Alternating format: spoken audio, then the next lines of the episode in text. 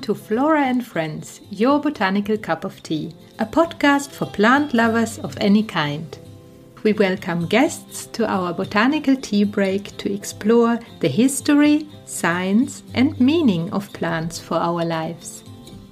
My name is Judith Lundberg Felten. I'm a plant scientist, university researcher, and founder of Flora L Design, and I'm the hostess of your botanical cup of tea.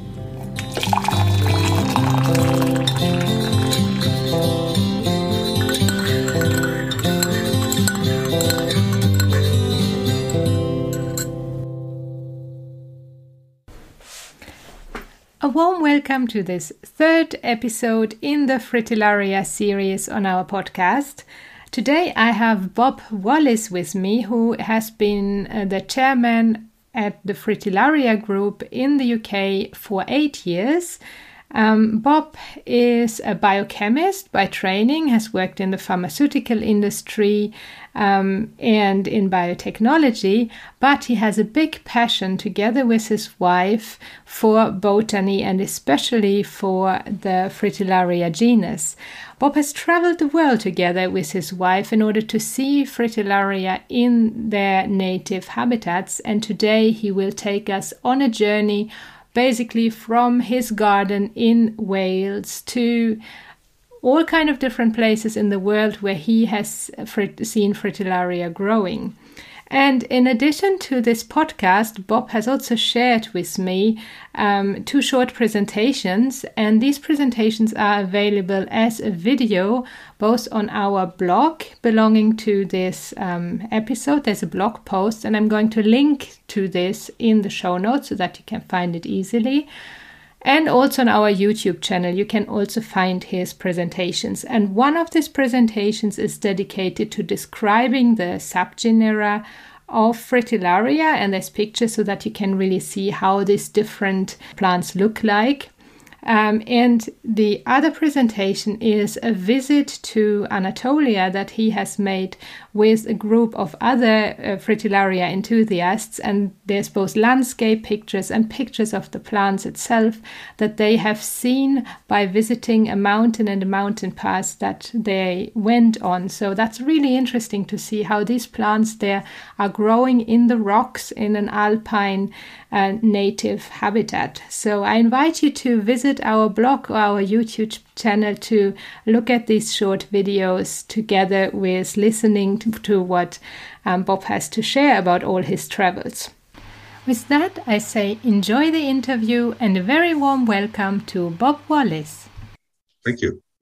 Yeah, I was wondering when and how your interest for the Fritillaria genus started. If you can take us on your on your life's journey with Fritillaria there a little bit.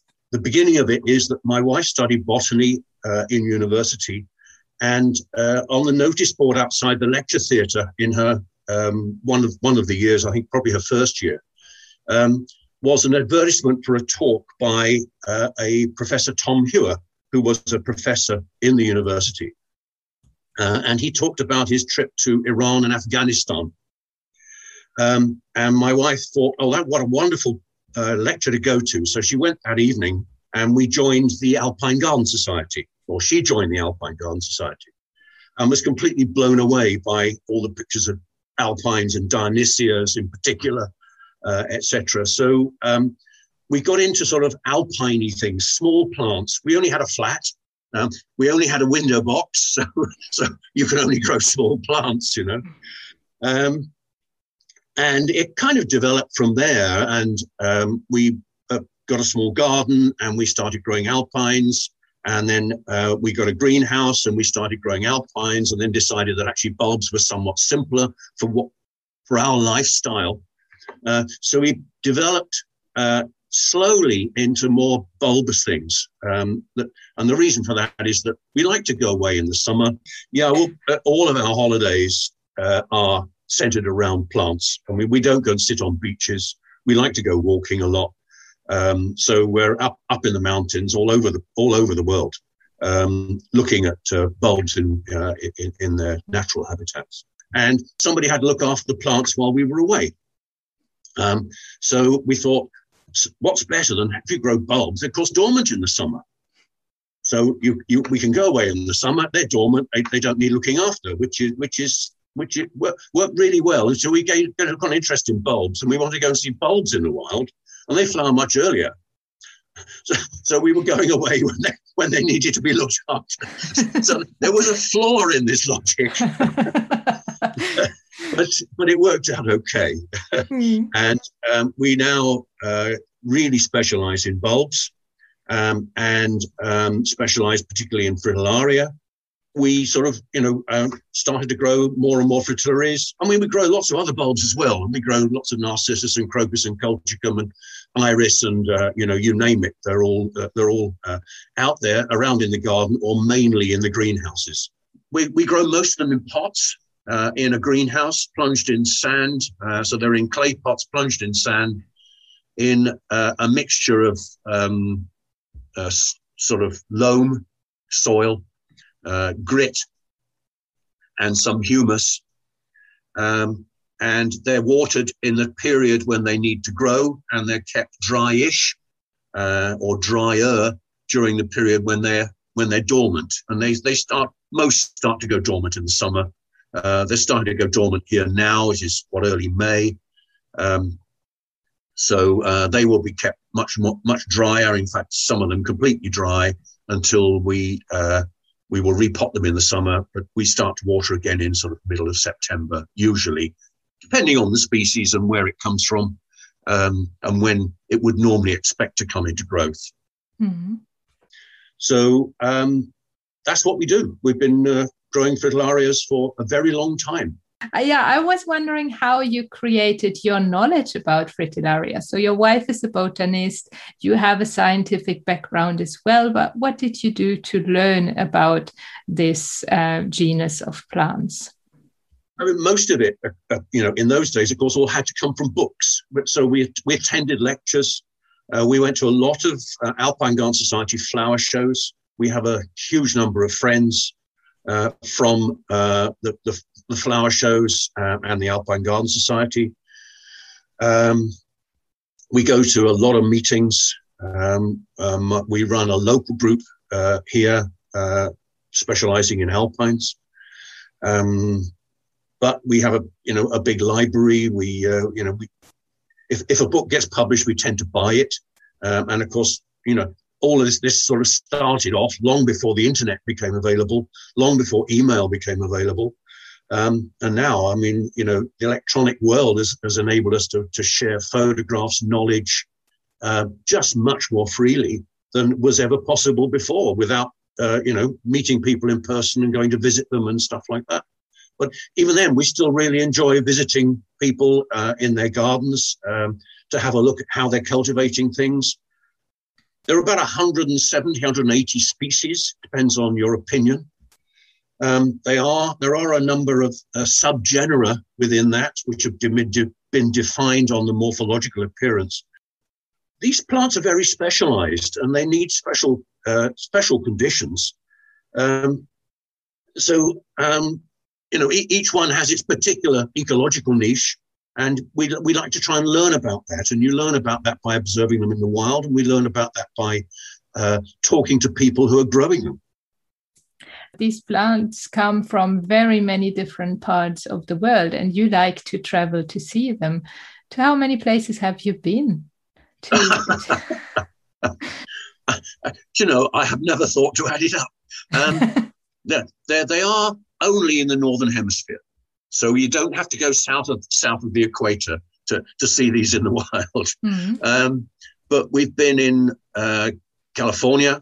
Uh, we've been in uh, all of the, well, most of the Mediterranean countries. So we've been in Morocco, Spain, France, Italy, Greece, uh, Turkey, Syria, Lebanon, Israel, uh, Iran, Kazakhstan, Kyrgyzstan, Uzbekistan, Tajikistan, most of these places we've been to more than once. Uh, unfortunately, in the last two years, of course, we've not been able to travel at all. But uh, mm. that's that's the way it is. Yeah. Mm.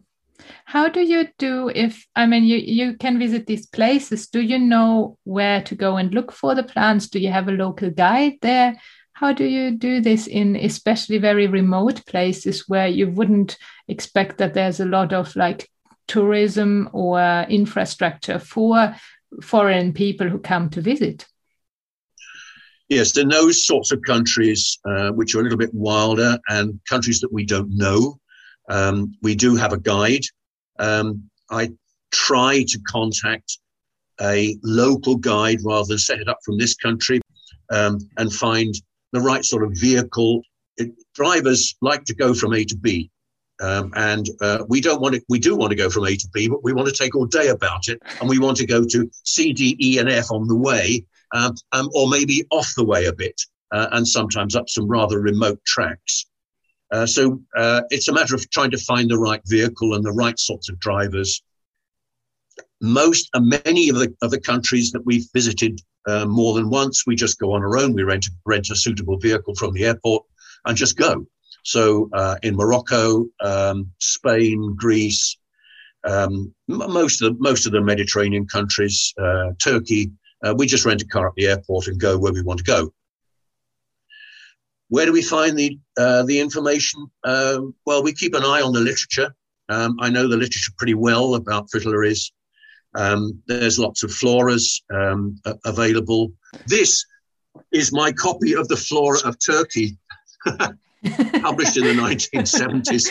Uh, you can see it's well traveled and well thumbed um, in, in, in finding places. this is a less well well thumbed one, the flora of Iranica, flora Iranica, mm-hmm.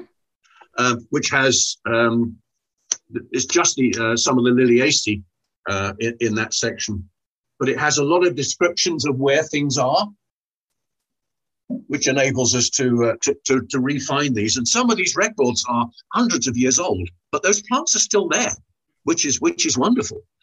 Um, and good to know, you know, as long as the, the, the, place hasn't been dammed and flooded or the road built or buildings have been built over it or it's been plowed up, which is the usual thing that happens.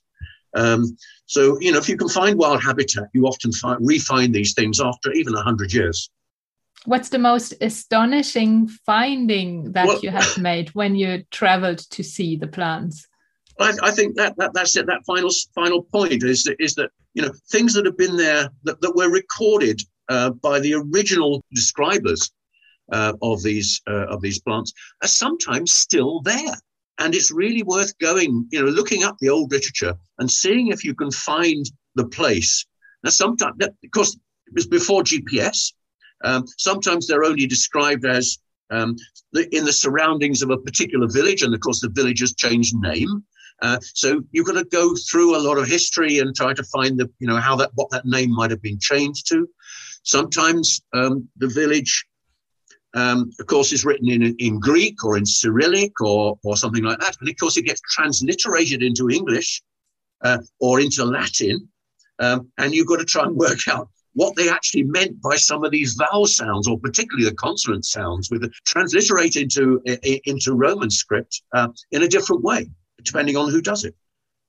So, so that's a lot of fun, and that's sort of you know desk work uh, uh, when, when the winters are so horrible. it's a whole research project to go on a holiday for you. Oh, sure, yes. Oh, yes, yes, yeah, yeah, yes, yeah. And uh, you know, I, I, I will uh, spend hours at my computer looking up things on uh, Google Earth, um, Google Maps, um, using the maps that I have here, um, looking at the old literature, as I say, uh, looking at old books. Um, and, um, you know, it's, it's surprising what you can sort of deduce, even just by looking at Google Earth. Google Earth is really good because it does show, you know, sections of forest, it shows fields, it shows trees, it shows the roads that you can use. Um, and and and translate translates those into GPS, which which then enables you to, to, to use the GPS to find your find your way around. Well, to to point to where you've got to go. Not necessarily doesn't necessarily show you the road, but it shows you shows you the, the way to get there. So I was um, I was wondering if there are uh, certain things that you would recommend people to be aware of before they travel and uh, go out into nature, into into the wild to search for plants. Yeah, I mean, you have to be very aware of, of local advice. Um, we have a, a, very good website run by the Foreign and Commonwealth Office, um, uh, here in the UK, uh, and we always check that before we go anywhere uh, to, to see what warnings that they put in place. Um, a lot of these places um, have, if you like, time windows when you can go in between uh, problems. I mean, for example, um, it was easy to travel to Syria uh, in the 90s, and uh, we went twice in the 1990s to visit Syria. There's no way I'm going anywhere near Syria at the moment. Um, we went to Lebanon in the in the 1990s, and that's that that was uh, just after the uh, end of the um, civil war there.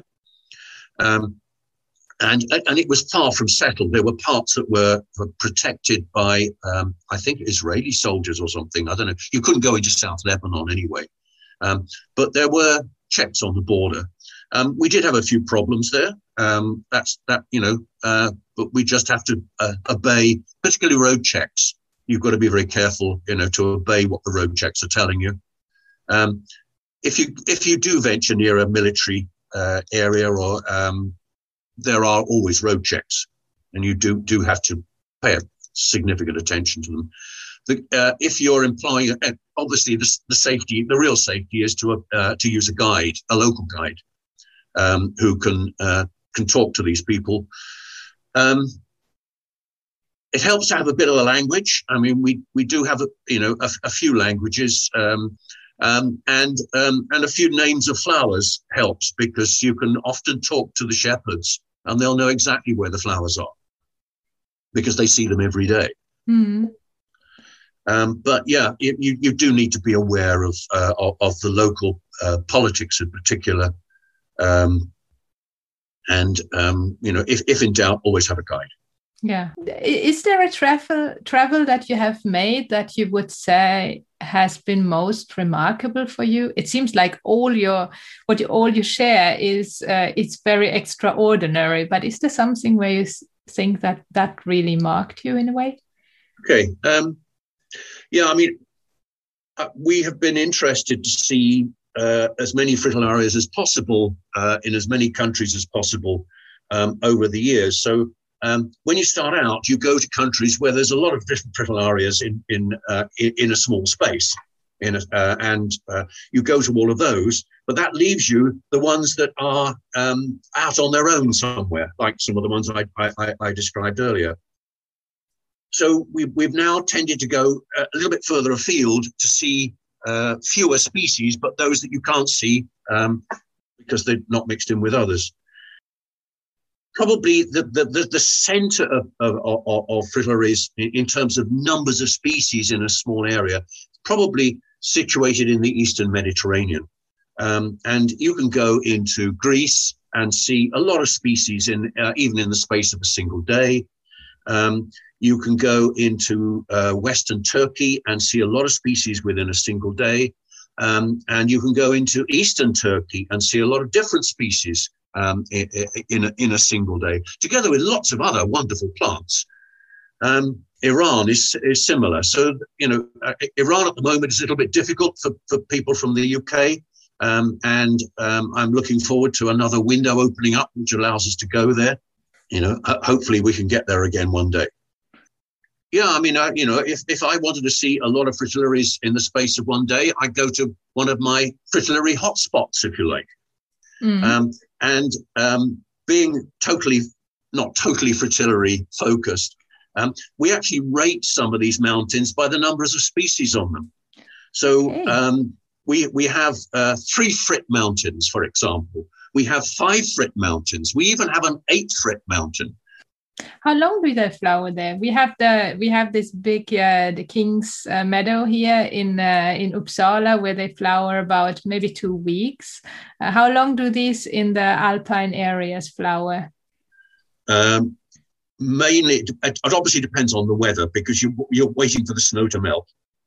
Um, and if they have if there's a very cold winter, they will flower later because there's a lot more snow.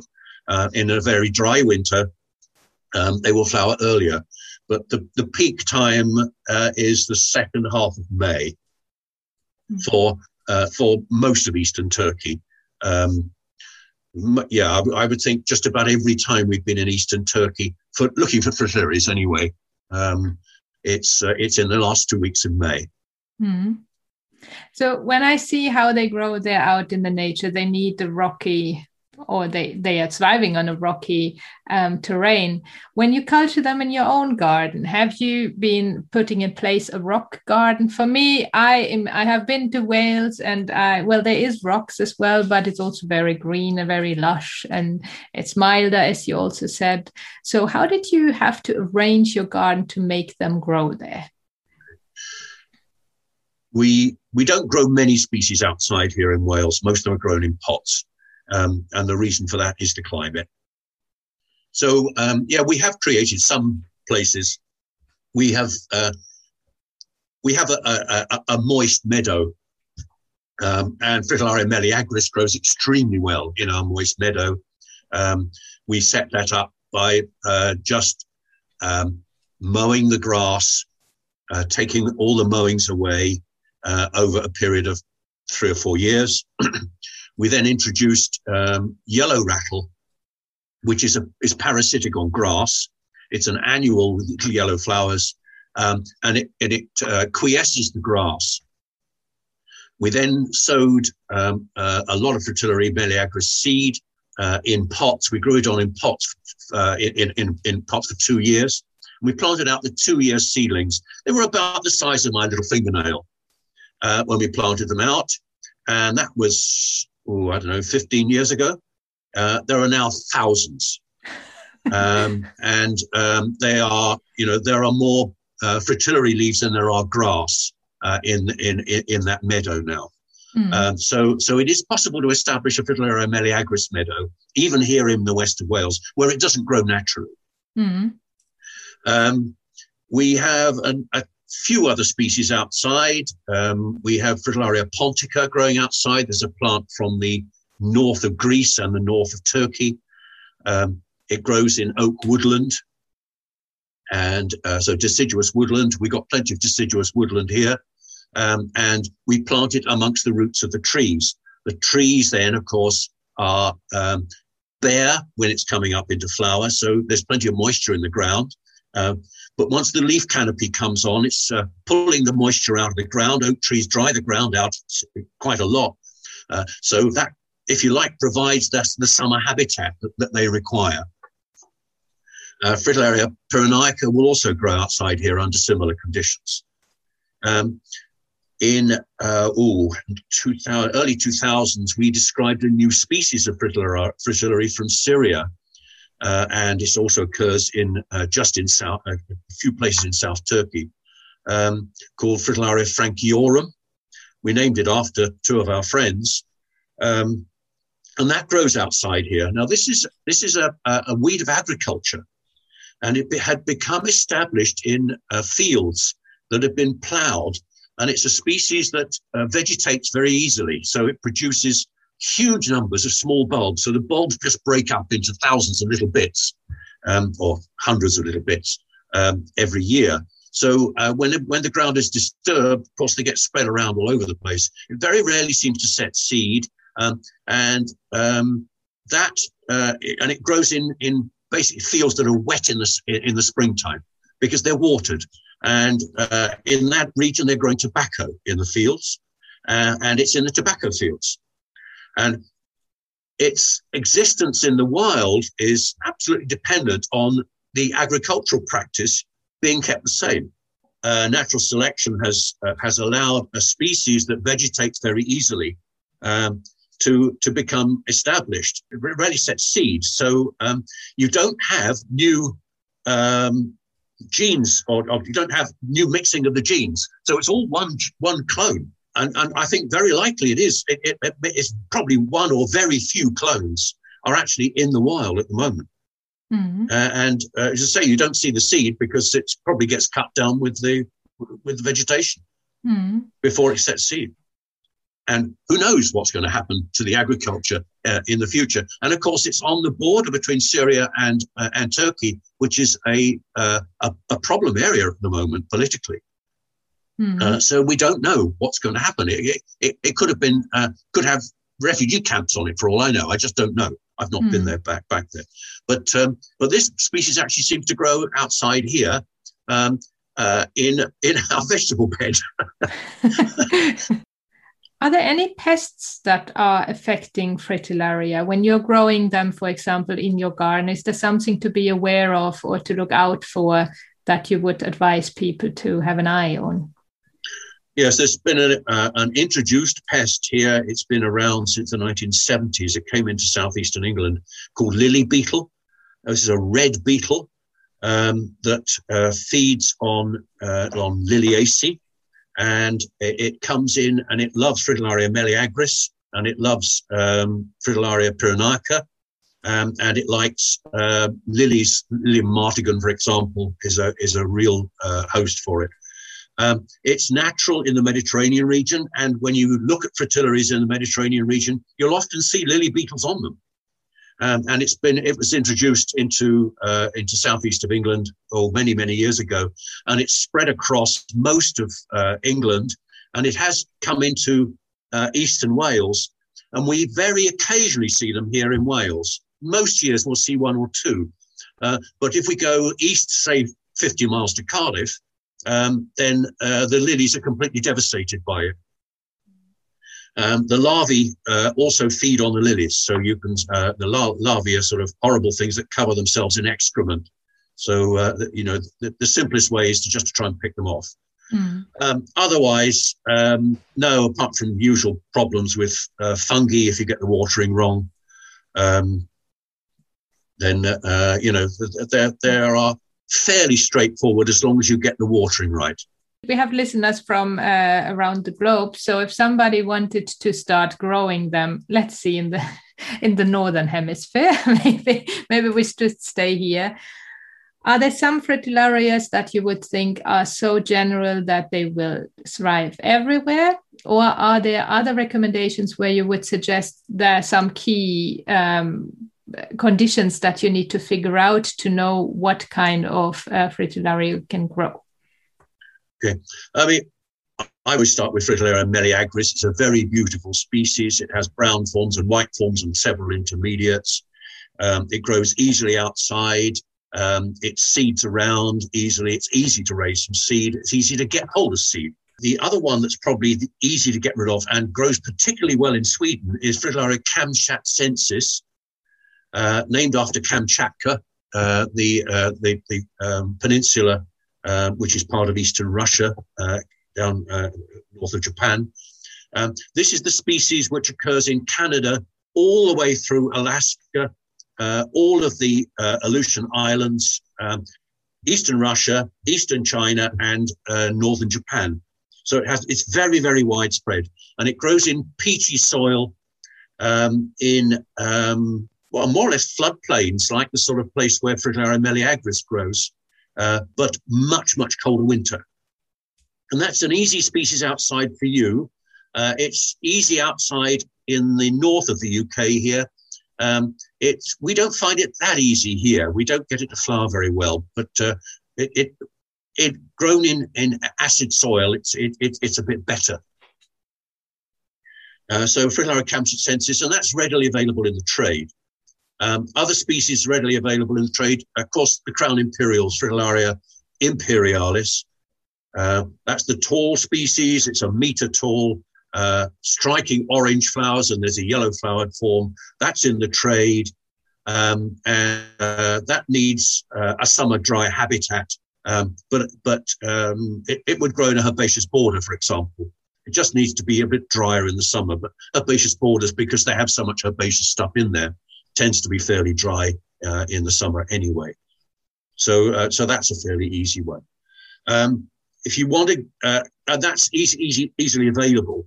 Um, and there are a few other species that are often available in the trade, Fritillaria persica, uh, Fritillaria acmopetala, uh, Fritillaria pontica, uh, are available in the trade because they grow well in the bulb fields, particularly in, in Holland, for example, um, and so they can be propagated and distributed. Uh, if you need, if you want to get hold of the rarer species, uh, it's best to join one of the societies which distributes seed of the rarer species, um, and they obtain seed from members uh, and then distribute it to, to, to, other members who want it uh, by, by way of a catalogue uh, in the uh, late summer. Mm-hmm. Do you have any favorite Fritillaria species yourself? um, yeah, I, I, I, I, guess I have lots of favorites, though. That's the trouble. I mean, I mean, uh, because it grows so easily, and it's, it's it is a striking species. Uh, Fritillaria meleagris has to be uh, high on the list of, of, of favorite species. Uh, Fritillaria aurea is is a, is a lovely golden species. Uh, it occurs in uh, right in the very middle of Turkey, some very high mountains, uh, growing uh, in shady places where uh, snow is lying late. So it's on north facing slopes. so it flowers very late. And most of the time, the reason we've not found it is we've gone too early. That's that was that was a, a great joy that uh, one year we were um, on a mountain again. We took another tour, and suddenly some, somebody said, "Oh, there's Fritillaria aurea here." And we had no idea it was on the mountain that we were on. But uh, you know, it was, um, and um, because it wasn't reported in the literature, so mm-hmm. we we found it in a in a new place, um, which is great. I mean, you know, that's uh, you know, it, it, sort of all adds to the excitement. Um, uh, another one is. Uh, I talk about political windows. We managed to get into the far southeast of Turkey. Um, we'd been there on two occasions. 2009, it was possible to go there we had a, a, a, an invitation from somebody who lived there. And uh, we went what right the way down into the very far southeastern corner where Turkey, Iraq, and Iran join. And um, we were looking for a, a fritillary, which is uh, we had we had actually already found it in Iran, um, but uh, we, we knew that there was one site in Turkey for it, and we were determined to find it. So we got to where we thought it might be. And I got out of the car and I walked down and I looked underneath a bush and there it was. So I let out a shout. It's here, it's here, it's here. There was a police station, an army post, I know, 500 meters away. And there was a shout from up there, oi! and then a lot of Turkish about basically, you can't go down there, mate. we were taking photographs underneath the bush where they couldn't see us uh, uh, we dispatched my wife, who speaks a little bit of Turkish, up to the army post to say, "Well, what's your problem?" um, and uh, anyway, that, that basically they didn't want us to go there. They thought it was too dangerous, uh, so um, we had to had had to leave. But we got the photographs. Yes, that's really hunting for hunting for botanical memories. that's true. Yes, yes, yeah. Um, yeah, I, I have some last questions here. Uh, the Fritillaria group, um, what, um, yeah, you have said you are distributing seeds. Uh, if uh, some people are interested into more rare species, what other activities do you have and who are your members? Uh, is it international? Is it more UK based? Let us know a little bit about the group. Okay, the, the group was set up in 1997 by our two friends, Mr. and Mrs. Frank, after whom the Fritillaria frankiorum was named, um, uh, as a, a, subgroup within the Alpine Garden Society. Uh, since then, we've become independent. We run a journal twice a year, uh, and I act as the editor. We have, when we're able, two meetings a year uh, where we have lectures.